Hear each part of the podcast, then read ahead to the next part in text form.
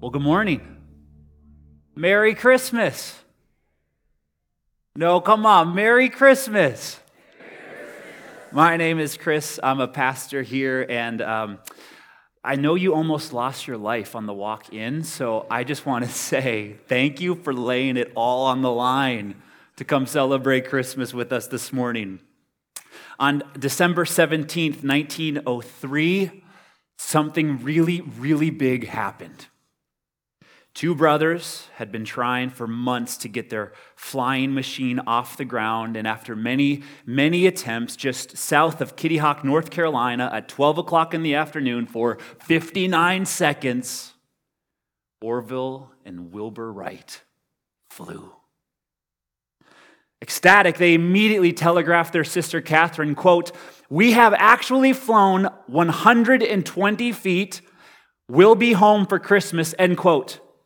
Catherine hurried to the editor of the local newspaper, showed him the message, he glanced at it, and he said, "Oh, how nice, the boys will be home for Christmas." He missed it. He totally missed it. Gravity had been defied. Humans had done what history thought only gods could do. Man had flown, and this man missed it. And when it comes to Christmas, you and I are prone to miss it too. The funny thing about Christmas is that you guys already know what I'm going to talk about. This isn't going to be new to any of it. And you guys expect it. Some of you, aggressively so. You're like, you better talk about baby Jesus, and if we don't sing Silent Night, I'm starting a coup. First, of course we're going to sing Silent Night, okay? I'm not stupid. Second, the hyper-familiarity with Christmas can actually make us miss the miracle. It can cause us to focus more on who will be home for Christmas and miss the miracle of God doing what history thought only humans could do. Getting born in flesh. So my goal is to take 20 minutes of your life and help you not miss the miracle. And for that, we're going to look at the book of Luke. Open up your Bibles to the book of Luke. If you don't have a Bible, no worries. We'll have it up on the screen. Is anyone here a physician or a nurse? Raise your hand if you're a physician or a nurse. Yeah, we got a bunch of them. Okay, so the author Luke was a physician in the first century who was hired by a guy named Theophilus to compile an accurate account of the life and teachings of Jesus. You got to know this. Luke wasn't some gullible, superstitious, uneducated bumpkin just making stuff up. The book of Luke is heavily researched. It's a heavily researched work, the result of hundreds, maybe thousands of eyewitness interviews compiled together to record the most attested and confirmed details of the life and ministry of Jesus of Nazareth. Apparently, Luke tracked down these shepherds, and after studying this event in detail, here's what he was able to confirm actually happened regarding the Christmas event. Luke 2, beginning in verse 8. If you're there, say there. Good. Come on now. These are the words of God. Verse 8. "And in the same region there were shepherds out in the field, keeping watch over their flock by night.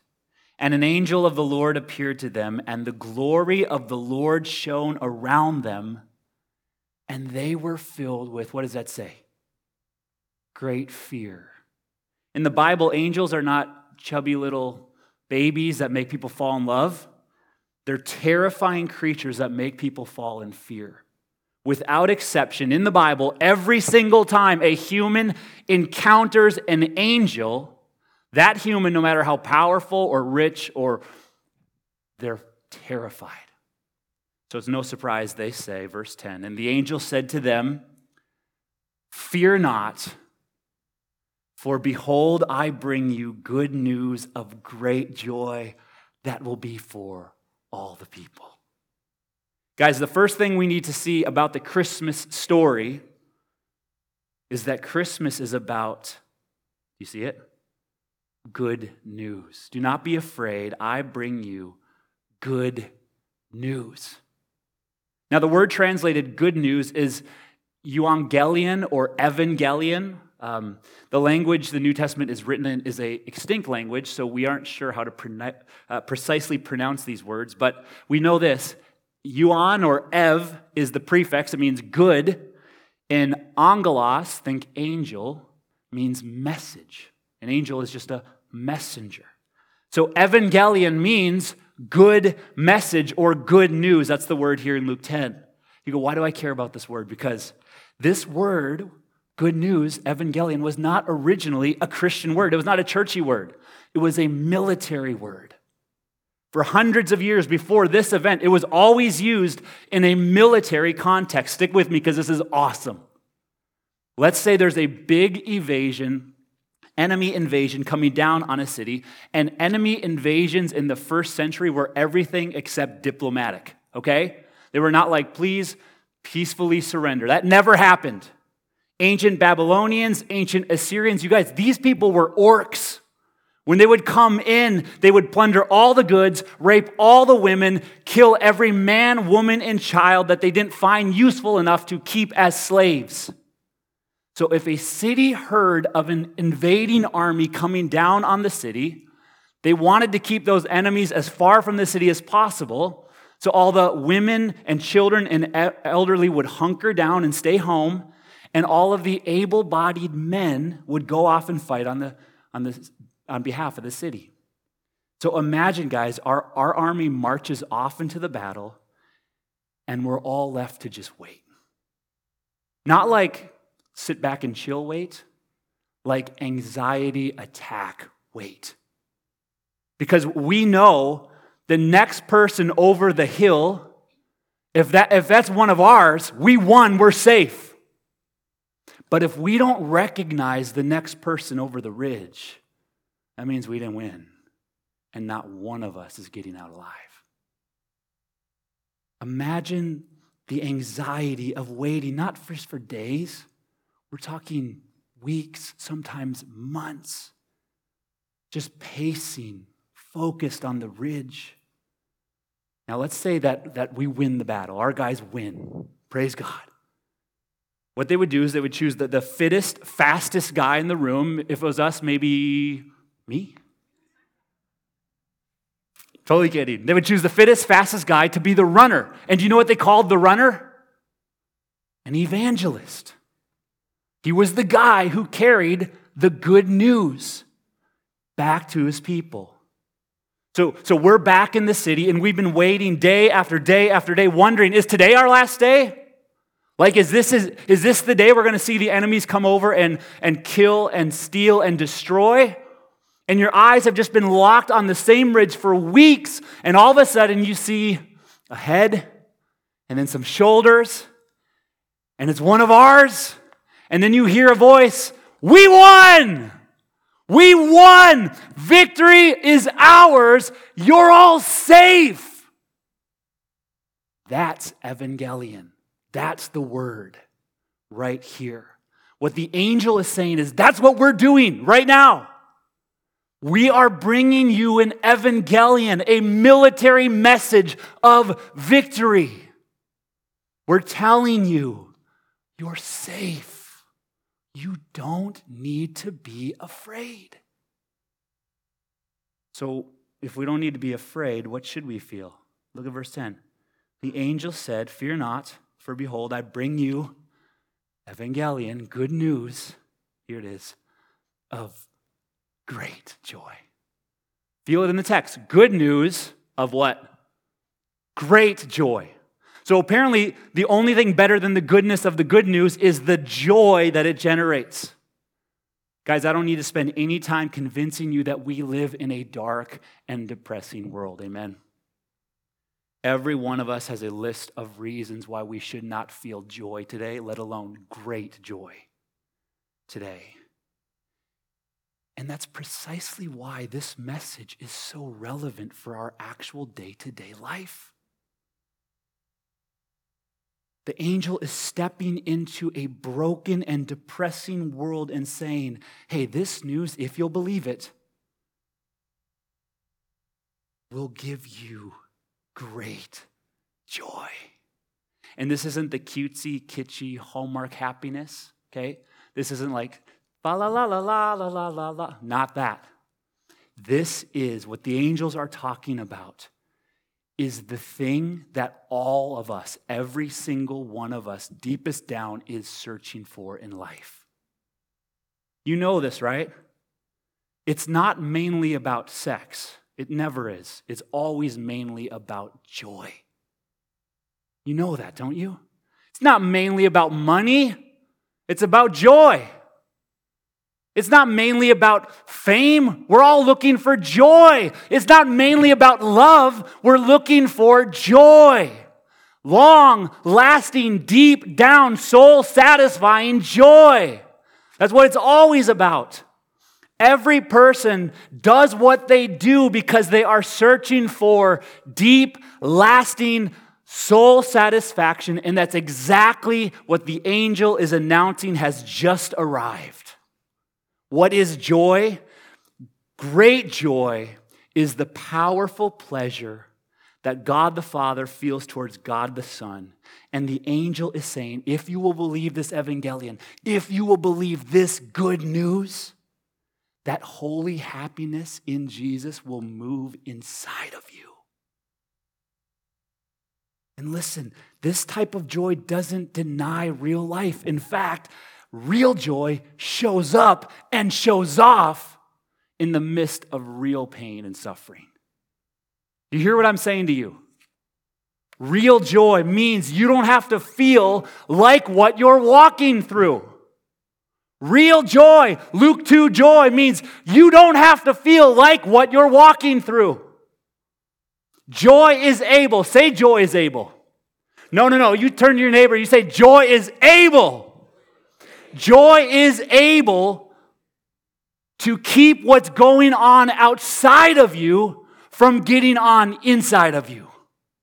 That's what joy can do. I might be in a storm, but joy keeps the storm from getting inside of me. I might be in a trial, but joy, real joy, keeps the trial from getting on inside of me. I might be surrounded by darkness, but Luke 2 joy keeps the darkness from getting inside of me. The angel is announcing that you, yes, you, can have real, deep, lasting, soul-satisfying joy that is non-contingent on your circumstance. I promise you, if your joy is not rooted in the good news of Jesus, you will find yourself continually disappointed going through life. Don't believe me? Today is supposed to be the most wonderful time of year, right? It's the happiest season of all. And yet, we know this. If your joy is in Christmas and not in Christ, by about 8 o'clock tomorrow, after all the presents have been opened and all the food has been eaten and all the people have gone home, you're going to feel that gnawing disappointment. Is that it? Like literally, we've all been looking forward to that for months, and it's over. It's why depression and suicide skyrockets right after the holidays. Why? Because Hallmark happiness is a mirage. All joy rooted in anything outside of this is paper mache at best. It's a thin veneer that will always leave you let down. But the angel is announcing to continually let down you and me, I have good news. And the good news will give you deep, lasting, soul-satisfying joy. And who's it for? Look at verse 10. Good news of great joy that will be for all people. Come on. Let's go. So maybe you're here this morning and you just feel a bit out of place. Maybe your mom or your wife pulled the old, all I want for Christmas is for you to go to church. Is that too much to ask? Just my family to go to church? Raise your hand if that's you. Don't raise your hand.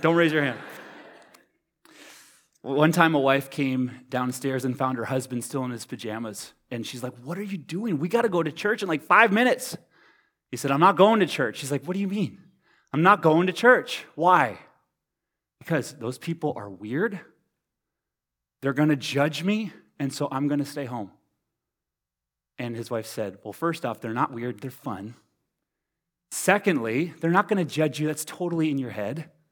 And thirdly, if you stay home, who's going to preach a sermon?" The point is, we all feel a little bit out of place at church, right? If you're like, this is where I fit in, then you're the weird one. All of us feel a little bit out of place at church, but the good news of great joy is this: it's for all of us, y'all. But Chris, I've messed up big time. It's for you. But Chris, I'm living in a way right now that I know displeases God. Love, it's for you. Chris, I don't even know if I believe in God. It's for you. I don't believe in coincidence. I believe in a God who is meticulously providential and who has orchestrated your entire life to bring you to this room at this moment to tell you this message. The good news of great joy is for you. It's for you. All right, fine. What is the good news then? Verse 11. Here it is. "For unto you is born this day in the city of David a Savior, who is Christ the Lord." The good news that the angel proclaimed is what sets Christianity apart from all other religions and worldviews. Every other religion and worldview and philosophy is about how you can reach up to God. Now, God is defined differently by every worldview. It could be Allah. It could be becoming enlightened. It could be a higher power. It could be, as modern Americans say, just finding happiness or making it. Every religion and worldview and philosophy on life views God, or at least great joy, kind of at the top of a mountain, and then it tells you how you can get to the top of the mountain. If you want to be accepted by Allah, you need to fulfill the 5 pillars of Islam. If you're Hindu, you must become open-minded and then worship Krishna or Shiva. If you're an everyday American, you just need to get married and become successful and lose some weight and become Insta-famous and, most importantly, finally accept yourself. Every worldview believes happiness is somewhere out there, somewhere up there, and it tells you how you're supposed to get up there. You know the worst example of this? Religious Christianity. Religious Christianity says Jesus is at the top of the mountain, and the way you get to Jesus, the way you make it to heaven, is by being a good Christian. So don't do drugs and be sexually pure and read your Bible 30 minutes a day and come to church and tithe 10% back to your, and the list goes on. And let me just tell you, on the authority of God's word, that is not true Christianity. True Christianity is not the best religion. True Christianity is God's alternative to religion. True Christianity, it's what we see here in verse 11. Every religion, philosophy, and worldview tells us how we can reach up to God. The angel just told us that God has reached down to us. That's the difference. Christmas is about God coming off the mountain in the person of Jesus to reach down to us. You and me, people thoroughly convinced that true happiness is up there. People who all have different plans and routes and strategies on how to get up there. People who are flat out frustrated and exhausted and discouraged and depressed. Because against our best attempts, we just can't seem to find that lasting happiness we're all looking for. We can't seem to reach up to God. It's why celebrities overdose or blow their brains out. Because they've actually made it to the top of the mountain and they realize there's nothing up there. It was a mirage. Guys, at Christmas, an angel appears and announces to all mankind, I have good news. It's going to give you great joy if you believe it. Here's the news. God has reached down to you. Joy has come down to you in the person of Jesus. He is Christ the Lord. What the angel is saying is this. You can stop.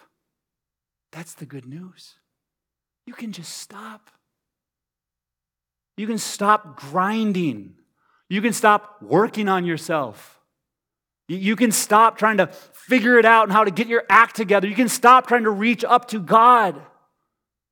God right now is reaching down to you, and He will be your Savior. Listen, no one can bear the weight of being your Savior. I hope you know that.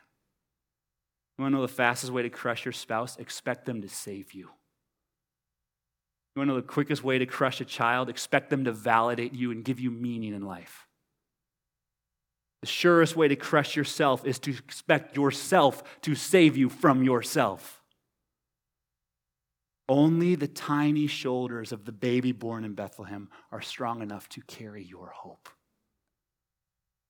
The good news of great joy for all people is that the Savior is born in a podunk town 2,000 years ago, which begs the question, what is he saving us from?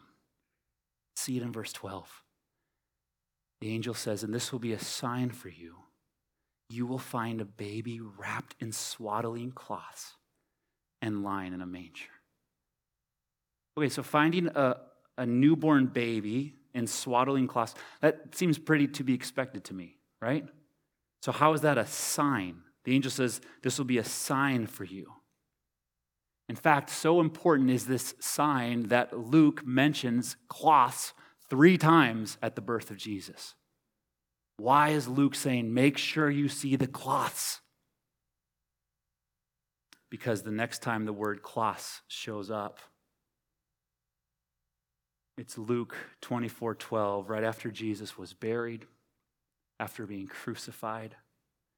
It says, Peter rose and ran to the tomb, stooping and looking in, and he saw the linen cloths by themselves. And he went home marveling at what had happened. You get it? Jesus being wrapped in cloths at his birth is a sign of how he will save you. He's going to die for us. And they're going to anoint his body with myrrh. Ding, ding, ding. It's why one of the gifts is myrrh. And they're going to wrap his body.